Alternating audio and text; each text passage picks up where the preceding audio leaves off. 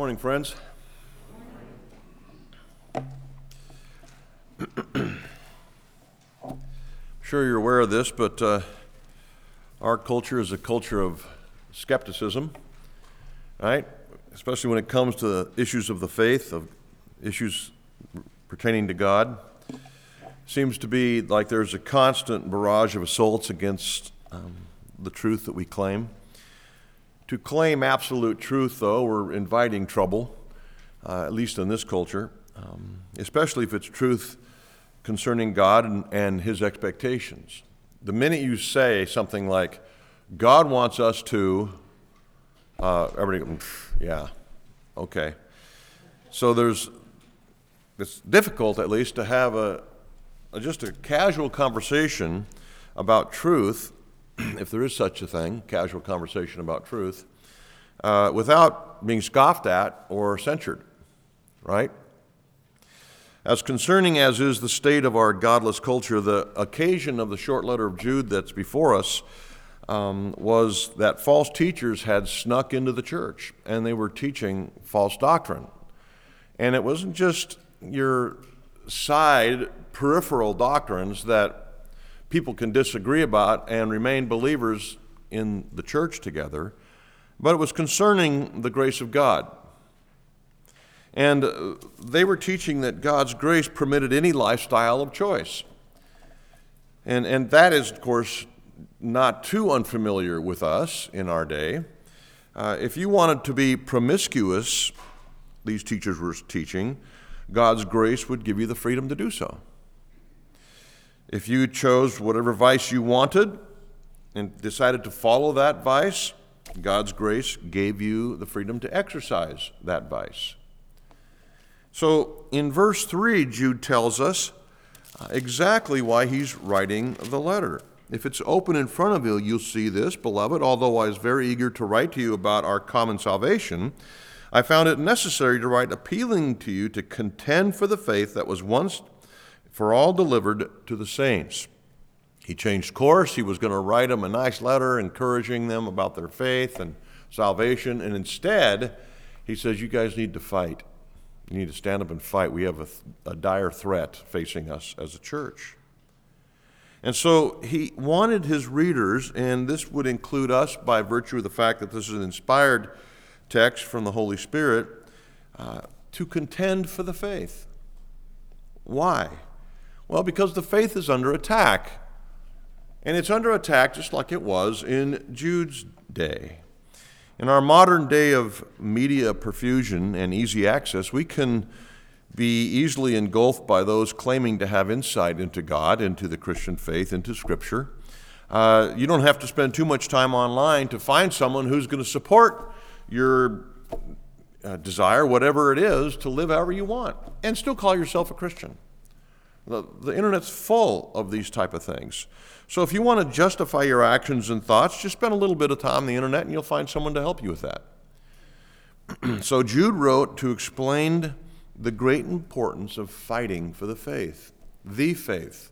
Not your subjective faith, that thing that God grants you in order to believe the gospel, but the Christian faith delivered by Christ to the apostles and then transferred to us through their pen. And he wanted, Jude here is saying, contend for the faith. Last week we looked at verses 1 through 16. Today we're going to conclude, Lord willing, by looking at verses 17 through 25. So I want to encourage you to keep your Bibles open and follow along as I do my best to explain and apply this important truth. The first point I want you to see in these verses of 17 through 23 is that contending for faith requires active participation. Contending for the faith requires active participation. Wearing, a, I'm sorry to say this, but wearing a Seahawk jersey doesn't make you a Seahawk. Doesn't make you part of the team. Doesn't put you on the coaching staff. You're just wearing a jersey.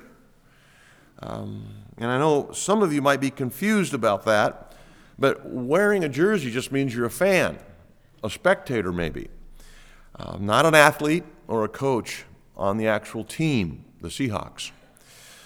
And just as wearing a Seahawk jersey doesn't make you a Seahawk team member, so calling yourself a Christian doesn't make you a Christian, any more than sleeping in a garage makes you a car. So you, we need to distinguish between active participation in the faith and versus saying you're a Christian. Jude here is saying part of being an authentic Christian is contending for the faith. So, how do we know we're authentically saved, that we're actually in the faith? We go to the scriptures to determine these things. One of the signs that we find in Scripture of genuine faith is this, is this thing that Jude is addressing contending for the faith that we claim to believe. Let's, let me share with you how Jude says that we can contend for the faith. All right? First of all, he says in verse 17, 18, and 19 to expect to encounter ungodliness. Expect opposition to holiness. Expect to encounter ungodliness. Look at the verses 17, 18, and 19. But you must remember, beloved, the predictions of the apostles of our Lord Jesus Christ. They said to you, In the last time there will be scoffers, following their own ungodly passions it is these who cause divisions, worldly people, devoid of the Spirit. Jude is saying that in the last days, and he was viewing himself as in the last days, which was 21 centuries ago, uh, that ungodliness is going to be with us. Now, if it was ungodly in Jude's day, I wonder what he would say about our day. I think the message would not change much he would say, I told you this. The apostles told you this. We've seen it throughout biblical history. There will always be ungodly people that we need to deal with. People who will scoff, who will ridicule our faith. And so, even all the way back to Cain in verse 11, we have had ungodly people influencing or putting pressure on godly people. And so we need to always we need to understand that ungodliness will always be with us if we're going to contend for the faith. We also need to understand this if we're going to expect to encounter ungodliness that navigating such, if we're going to navigate the ungodly environment in which we live, uh, it's part of living here in this world. Do you see that? So there's always going to be ungodliness, there always has been ungodliness. So, how are we going to navigate it? This is what Jude is helping us. So, we shouldn't be, first of all, offended by the ungodliness within this world that we live in, that we see every day. It's what we ought to expect. This is what we tell our children when they're discouraged with something they encounter. Well, they don't know Jesus. This is what we teach them. The Apostle Peter said not to be surprised by the trials of persecution from the ungodly. Are you surprised by these things? Peter asks. So those who remain rebels against God haven't been changed by the Holy Spirit. So they're going to act the way their darkness inclines them to act. They're living in the domain of darkness, so they're going to act in that way. They have no reference point to Jesus. So why would they act in such a way that would please him. Paul said that these folks are lost and without hope, without God, in a dark world. So, this is what we should expect from them. And it's going to get messy, isn't it? Living in this environment. And so, instead of being offended by the attitudes and behavior of ungodly people, of God's enemies, we should probably be driven to prayer, to pity, to evangelism, because they don't know Jesus. They need him and we're the ones to bring them to Jesus. Contending for the faith through the active participation also includes building yourself up in faith. Look at the text in front of you. Verse 20. But you, beloved, you know that you're going to be facing the ungodly. But you, beloved, build yourselves up in your most holy faith. Build yourself up in the most holy faith. How are you going to do that? How are you going to build yourself up in the faith? How are you going to grow in such a way that uh, you are actual, actually able to navigate the ungodly environment that, in which we live? And I want you to notice something in verse 20. We don't see this in the English, but it's obvious in the original language. But you, the word you is plural. And so he's speaking to a group of Christians, which means that we're not only supposed to be concerned about building up our own faith, we are to be concerned with building up of each other's faith. That's part of what it means to be in the family of God. Build yourself up. You, church, build each other up in the faith, is what Jude was saying. Building up your faith, contending for your faith, is another way to say that, requires that you remain on the path of sanctification. Now, you might be asking, what is that? What's the path of sanctification? It's that path that the Holy Spirit puts you on the moment He converts your soul. The reason that you come to faith is because the Holy Spirit converts you, and when He converts you, He enters your life and places you on a path of sanctification that leads to glory, that leads to Christ likeness, according to Romans chapter 8. And so, building up your faith, contending for the faith, requires that you remain on the path of sanctification. You put yourself in places that God has ordained His people to be. You, you, you do things that God has expectations of His people to do. The word translated built, or the words translated building up, is actually one word in the original language, and it is a present active participle. Present active participle, which means it's imperative, which means this is not an option for Christians. You, Christian, if you're an authentic Christian, are required to build yourself up in the faith. It's an imperative, it's a command given from the Holy Spirit through the pen of Jude to your heart. Are you contending for the faith? Are you building up your faith? This idea of building up your faith is a common topic that the New Testament addresses all over the place. And it would include things that you've heard about your entire Christian life uh, pray, read, attend church, etc. But includes things like understanding doctrine. And how do you begin to understand doctrine? By sitting under biblically sound teaching and preaching. What you're doing right now is building up your faith because you are here. You're here listening to the Word of God being exposited to your soul so that you can build up your faith and contend for that which you believe. Listen to what Paul said in Acts chapter 20, verse 32. He was speaking to the Ephesian elders. He said, And now I commend you to God and the word of his grace in other words, to God and His Scripture, which is able to build you up and give you the inheritance among all those who are sanctified. So Paul commended the elders of Ephesus to know the Scriptures so they could build up their congregation to be able to be Christ like. Church, Sun Valley Church, you want to become like Jesus? Be in the fellowship of the saints when the Bible is being taught.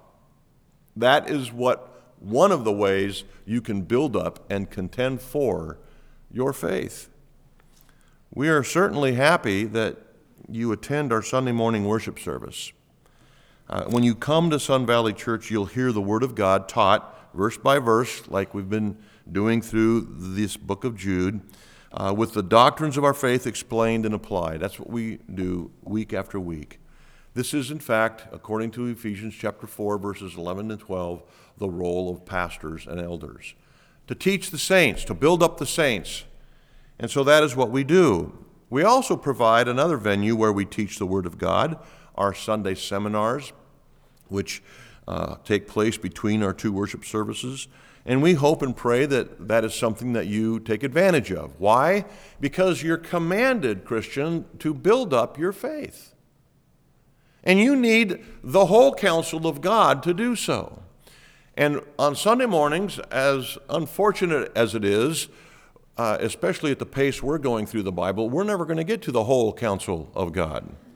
And so it might help in that pursuit to attend our Sunday seminars, to also in, attend your small group.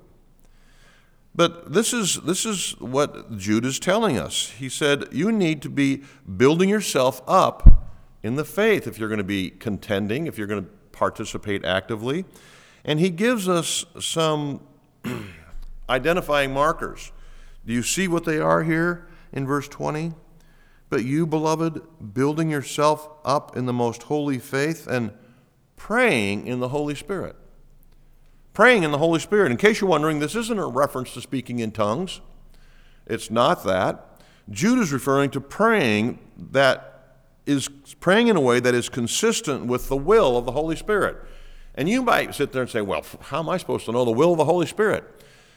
Let me give you a real basic idea. It's in your hands, it's called the Bible. The will of the Holy Spirit is recorded in Scripture.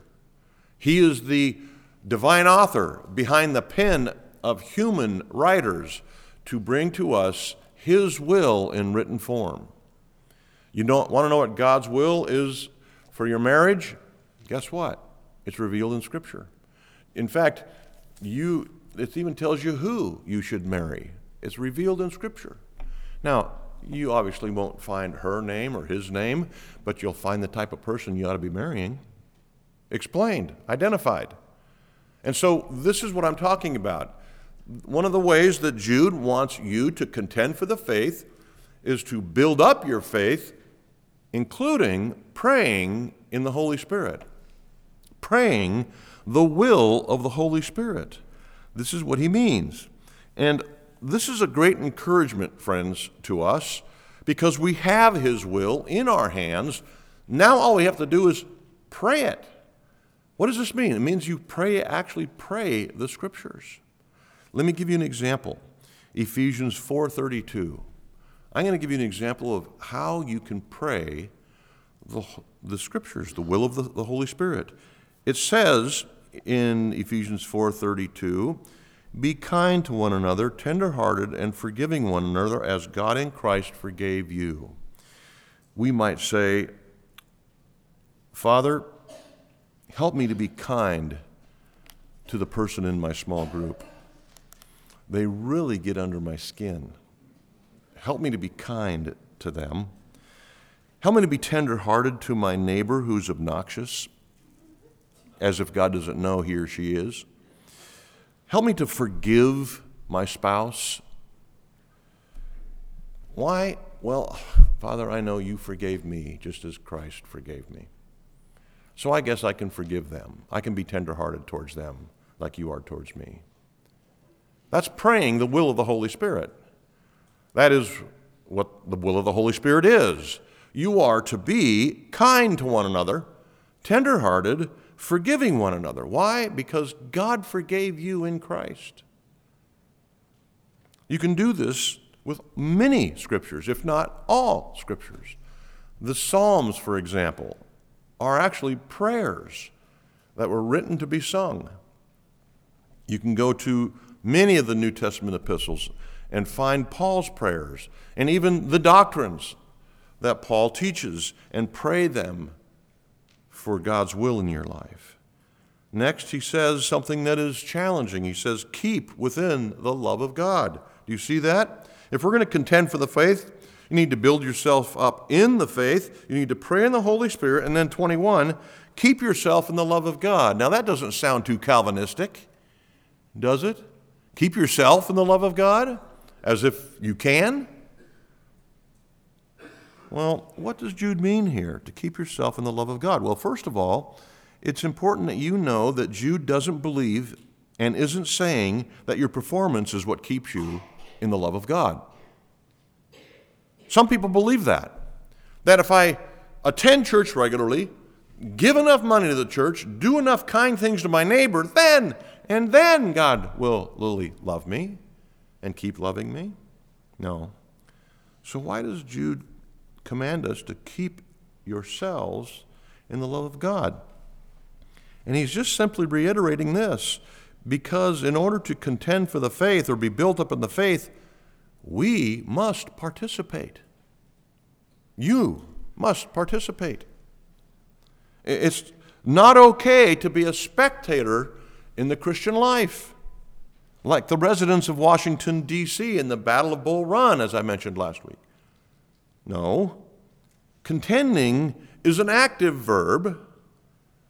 To fulfill the command requires participation. That's why Jude said, Build yourselves up in the faith, keep in the love of God. A popular mantra years ago was, Let go and let God. Remember that? Uh, let go and let God. Just sit back, and if God wants something done, He'll, he'll figure it out. Um, that was bad doctrine, really bad doctrine. Why?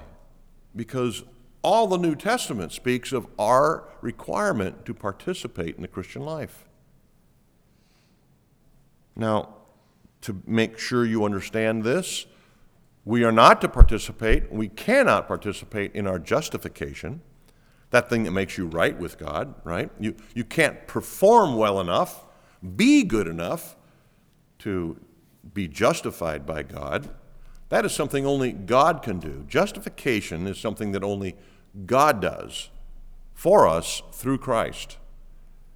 What Jude is talking about, what I'm trying to explain to you, is that we do participate in sanctification. Not justification, but sanctification, yes. What's the difference? Justification saves you, sanctification is simply following Jesus. So God alone justifies, but we read commands like this one keep yourselves in the love of God all over the New Testament because sanctification requires our participation, your participation. And how do we participate? How do we keep ourselves in the love of God?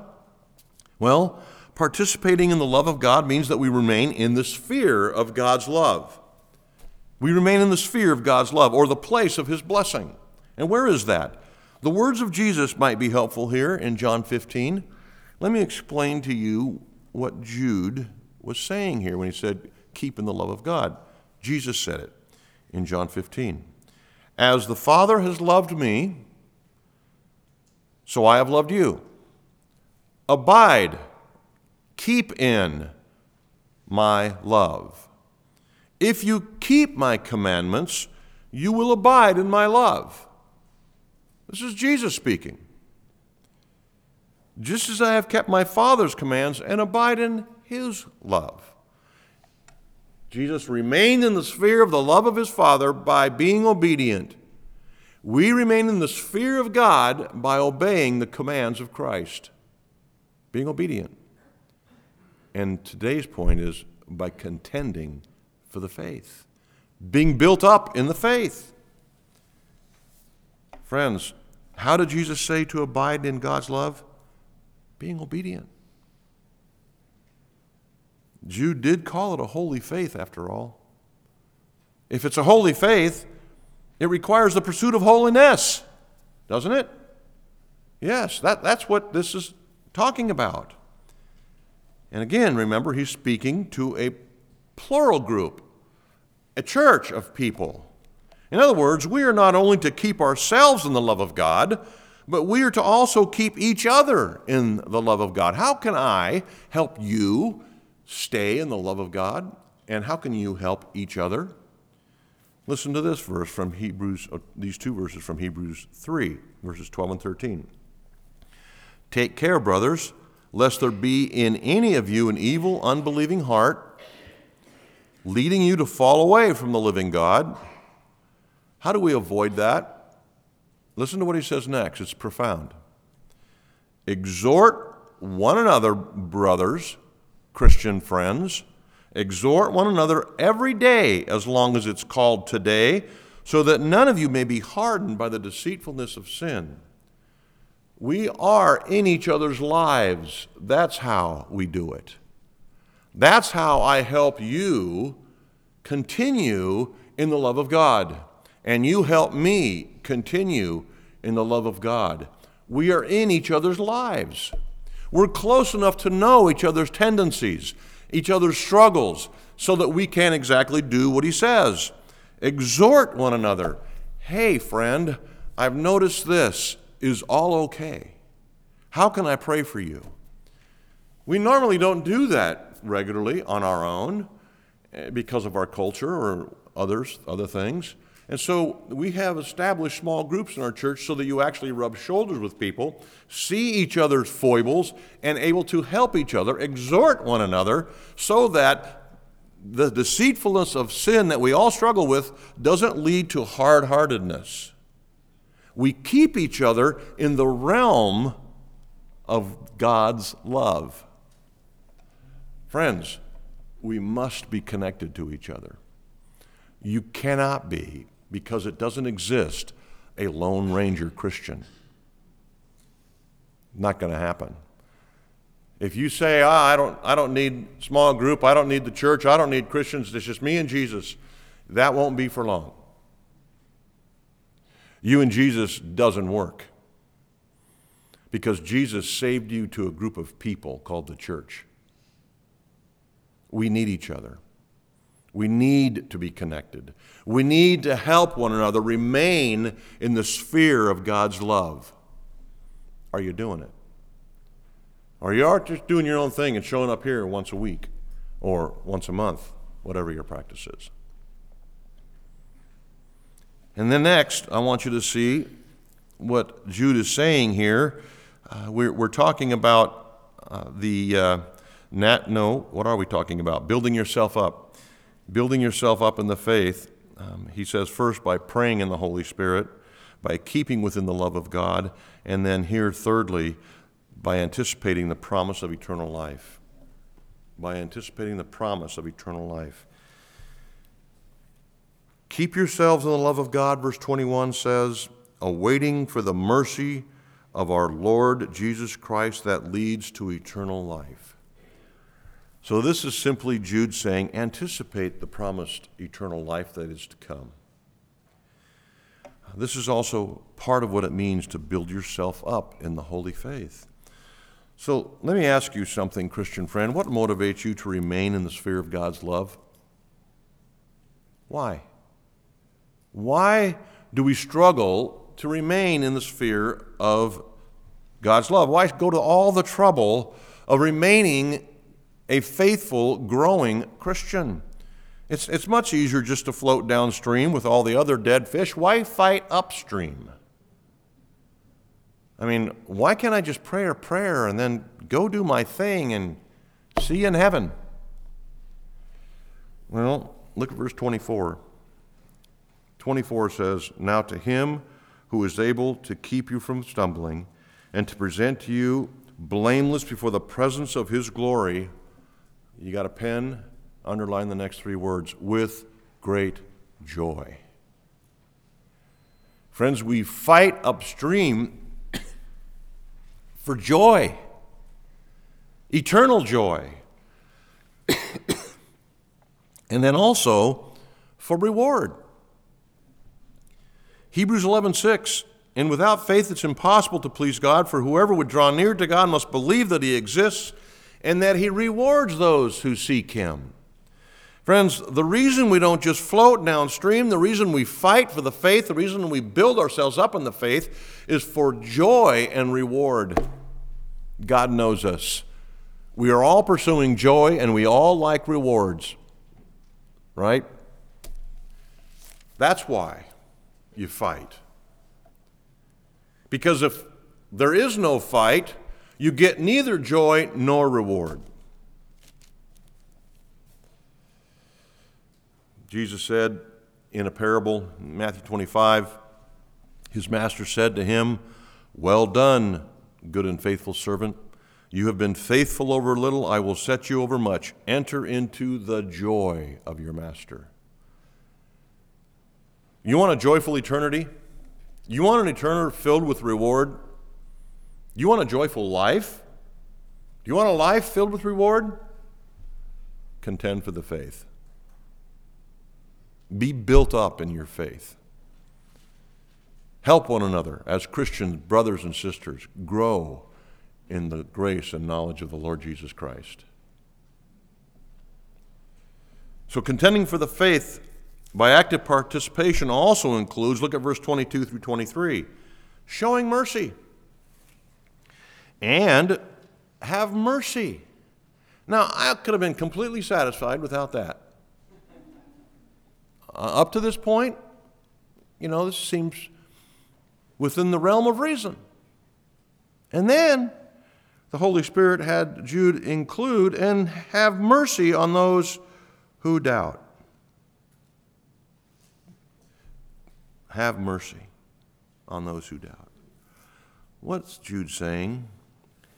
Well, he's saying there's three groups of people we're supposed to have mercy on those who doubt, those who don't know Christ, and those who struggle with sin.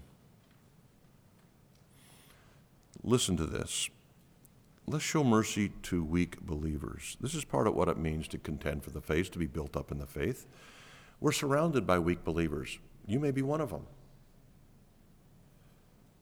If you're a weak believer, do you appreciate the mercy of others? When they're not all over your case the minute you slip up? The weak believers that Jude is specifically concerned with are those that have been negatively influenced by the enemies of Christ, the false teachers. Many times, young or weak believers become disillusioned because of some false teaching that they heard that the Christian life would be a cakewalk. It would improve their marriage, it would improve their finances, make them more handsome somehow. Or that their health would be great. Just turn to Jesus. Only to find out that the road of sanctification is a tough road. Disillusionment. So we're to come alongside these weak believers, these weak brothers and sisters, and show mercy. How? By being loving, by being kind, by being forgiving. Show mercy. Jude said, to those who doubt.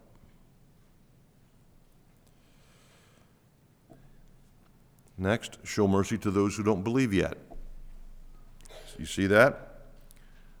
Verse 23 Save others. He's speaking about mercy. Have mercy on those who doubt. Save others by snatching them out of the fire. And then, thirdly, to others, show mercy with fear. So he's still speaking about showing mercy to those being snatched out of the fire. What's the most merciful thing you can do to an unbelieving neighbor? What's the most loving thing you can do to an unbelieving neighbor? Mow their lawn? No. That's probably not even the top 10. What's the most merciful thing, loving thing you can do for someone who doesn't know Jesus? Tell them about Jesus, right? That's why Jude said, save others. You're not saving them, you're simply the vehicle through which the gospel travels so that they can hear the saving truth of Jesus Christ and his love for them. Friends, we pacify our guilt many times of not sharing the faith by saying that we don't want to be offensive to our neighbors. I don't want to offend. Um, well, can I say this as kindly as I can? That's baloney. That's baloney. We don't mind offending our neighbors with superficial things like political opinions, uh, the way we dress in our backyard, uh, or lawnmower noise at 7 a.m. It's my yard, for Pete's sake. Mind your own business. I mean, so we're not too concerned about offense, is what I'm saying. We use the excuse of offense to not share something that's the most important thing to share. Thirdly, show mercy to those caught in sin. You see this? To others, show mercy without fear, hating even the garment, of stain, garment stained by the flesh. Those who are caught in sin, show mercy to them. those that Jude has in mind primarily are those who have swallowed the false teaching. They don't, under, they don't understand the gospel of grace. They believe that God doesn't care about them or their lifestyle. They can live however they want. They've been deceived by Satan or his false teachers about God and his gospel. What are we to do with them? Rebuke them? No, show mercy to them. Show mercy. These people may have even be found in the church. They may believe that Christians don't understand a whole lot. They, they might believe that those of us who follow Christ wholeheartedly and His Word are a little bit naive. Their understanding of God has been tainted by their personal experience. That didn't work for me. Or why is God so evil and cruel? I mean, look what happened to me or my son or my dad. And, and, so their understanding of God has been tainted by their personal experience or by some false teacher misguiding them down a path of error. Whatever it may be, we are supposed to be merciful towards these people.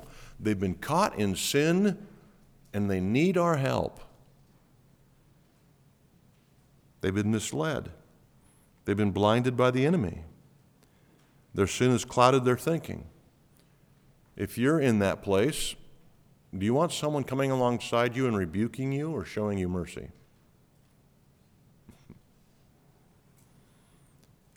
Now let's complete our time here in Jude by looking at the second point, second main point. Contending for the faith requires the unshakable footing of God's eternal plan. Contending for the faith, being built up in the faith, requires the unshakable footing of God's eternal plan. Now, having good footing is critical in many circumstances, as you know. There's a reason field athletes wear cleats, mountain climbers wear crampons, track runners wear spikes. It's the same reason that Roman soldiers wore hobnailed shoes, all these to ensure good footing, to ensure success, not failure. In Ephesians chapter 5 and Ephesians chapter 6, verse 15, Paul's talking about the fight that we're all in as Christians. And he says this in the verse 15 that we are to put on the gospel, the shoes, rather, of the gospel. Paul refers to the gospel as shoes which prepare the Christian soldier for battle. The gospel is what prepares you for battle for contending for the faith. The footing of our Christian life must be certain if we desire success in the spiritual battles that we all face. If you have more failures than victories in your Christian life, check your shoes. Do you have the shoes of the gospel on? Do you understand how the gospel guides through life? If we intend to contend for the faith in our homes, in our neighborhoods, in our places of work, then we must have the sure footing and clear understanding of the eternal gospel. You can't be foggy about it. So, do you understand the gospel enough to make application to your home life? How does the gospel guide you with your spouse? Or with your children? Or how about at school? How about it at work? Does the gospel ever cross your mind when you're interacting with your coworkers? It ought to be on your mind all the time because it is God's way of guiding you to contend for the faith. So let's spend just a little bit of time reviewing what the all important gospel is. And I'm going to make this quick. The gospel, which simply means good news, the gospel is good news, is that the wisdom of God made a way for the love of God to redeem rebellious people like you and me and make us children of God without compromising his justice or his holiness. He is able to wipe away our sin without being accused of being unjust. That's the gospel. This is the central message of the Bible. How does God do that? We've been delivered from the penalty of our sin by our loving God who assessed the penalty of our sin on Jesus Christ, his Son. God also continually delivers us from the power of sin, that thing that controls your life before you know Christ. We can actually live holy lives by the power of God that resides in each of us who know Jesus. What this means is that if we embrace God and His gospel, we not only have all of our sins forgiven, but we also have the ability to walk in holiness throughout each and every day. We can be holy. We can live out the holy faith. We can contend for the faith. So this comes with some implications. The gospel does. First implication we can actually love one another unconditionally. We can actually love one another unconditionally. This means we love each other without conditions. We don't require others to behave as we wish. We can quickly forgive an offense because we ourselves have been forgiven much by God, Ephesians 4:32. That's an implication of the gospel. That goes a long ways towards contending for the faith. Second implication our self worth isn't wrapped up in what people think of us, but what God thinks of us. You know, it really doesn't matter what people in the church think of you. What matters is what God thinks of you. And this comes to the forefront when you consider the gospel. This means that we can actually view each other as saved sinners people who need mercy occasionally, who need forgiveness, mutual forgiveness occasionally. This means that we can be honest with each other. Why? Because it doesn't matter what you think of me, or vice versa. And so we can exhort one another daily, as Hebrews chapter 3, verses 12 and 13 says. We can actually do that. Why? Because it doesn't matter what you think of me. What matters is what God thinks of me. Th- third implication of the gospel in our fight for the faith our relationship with God isn't based on fear but on love. Our relationship with God isn't based on fear but on love. Before you come into an understanding of the gospel, you view God as a tyrant, as a killjoy, as a punisher. But the gospel, a true understanding of the gospel, clears that up. We can actually delight in God, not fear that He's going to punish us for our sinful mistakes. No. He loves us. He, Jesus Himself told the story of the prodigal son, who the father in that story ran to his son when he came back for forgiveness. He didn't chide his son, he didn't rebuke his son. He ran to him and embraced him. This is the God of the gospel. It's based on love, not fear. We have a God that loves us and is eternally committed to us. If there's anyone who is in a position to condemn us for our sin, it's God. But Romans chapter 8 tells us that He is for us, not against us. That His love for us will never end, in spite of our sin and failure.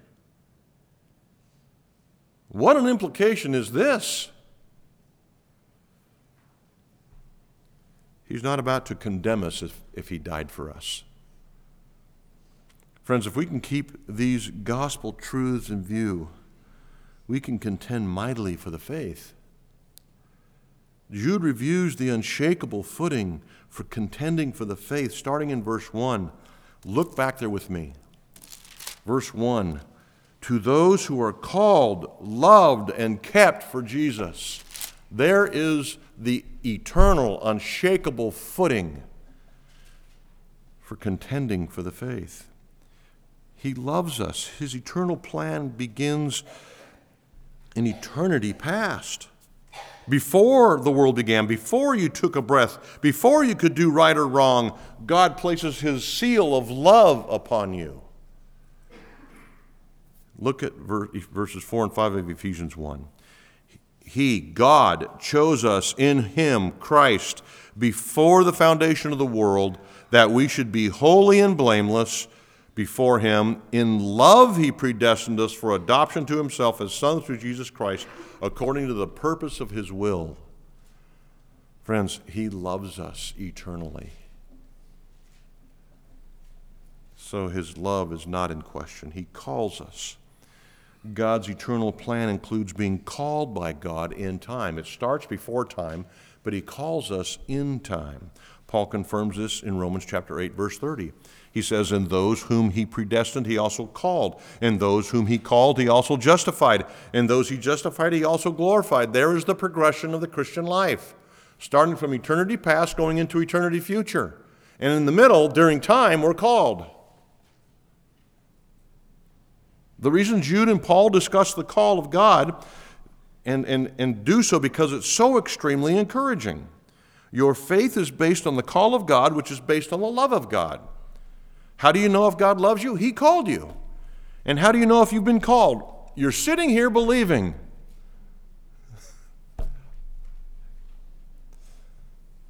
Friends, He loves us, He calls us, He keeps us. Then Jude says those powerfully encouraging words that God keeps us. He said it in the first verse of Jude and the last verse of Jude. God will keep us. He will protect us. He will guard our faith. He will bring us into eternity. He keeps us eternally secure for the glory of Jesus Christ and for our joy. And then all this, according to verses 24 and 25, for his glory and our joy. Let me finish our short sermon series on Jude by reading these last two verses. And now to him who is able to keep you from stumbling and to present you blameless before the presence of his glory with great joy, to the only God our Savior through Jesus Christ our Lord, be glory, majesty, dominion, and authority for all time, now and forevermore. Amen. Amen. Brothers and sisters, what a God. What a God. Pray with me. God, we are indeed blessed to have a God like you on our side, in our corner.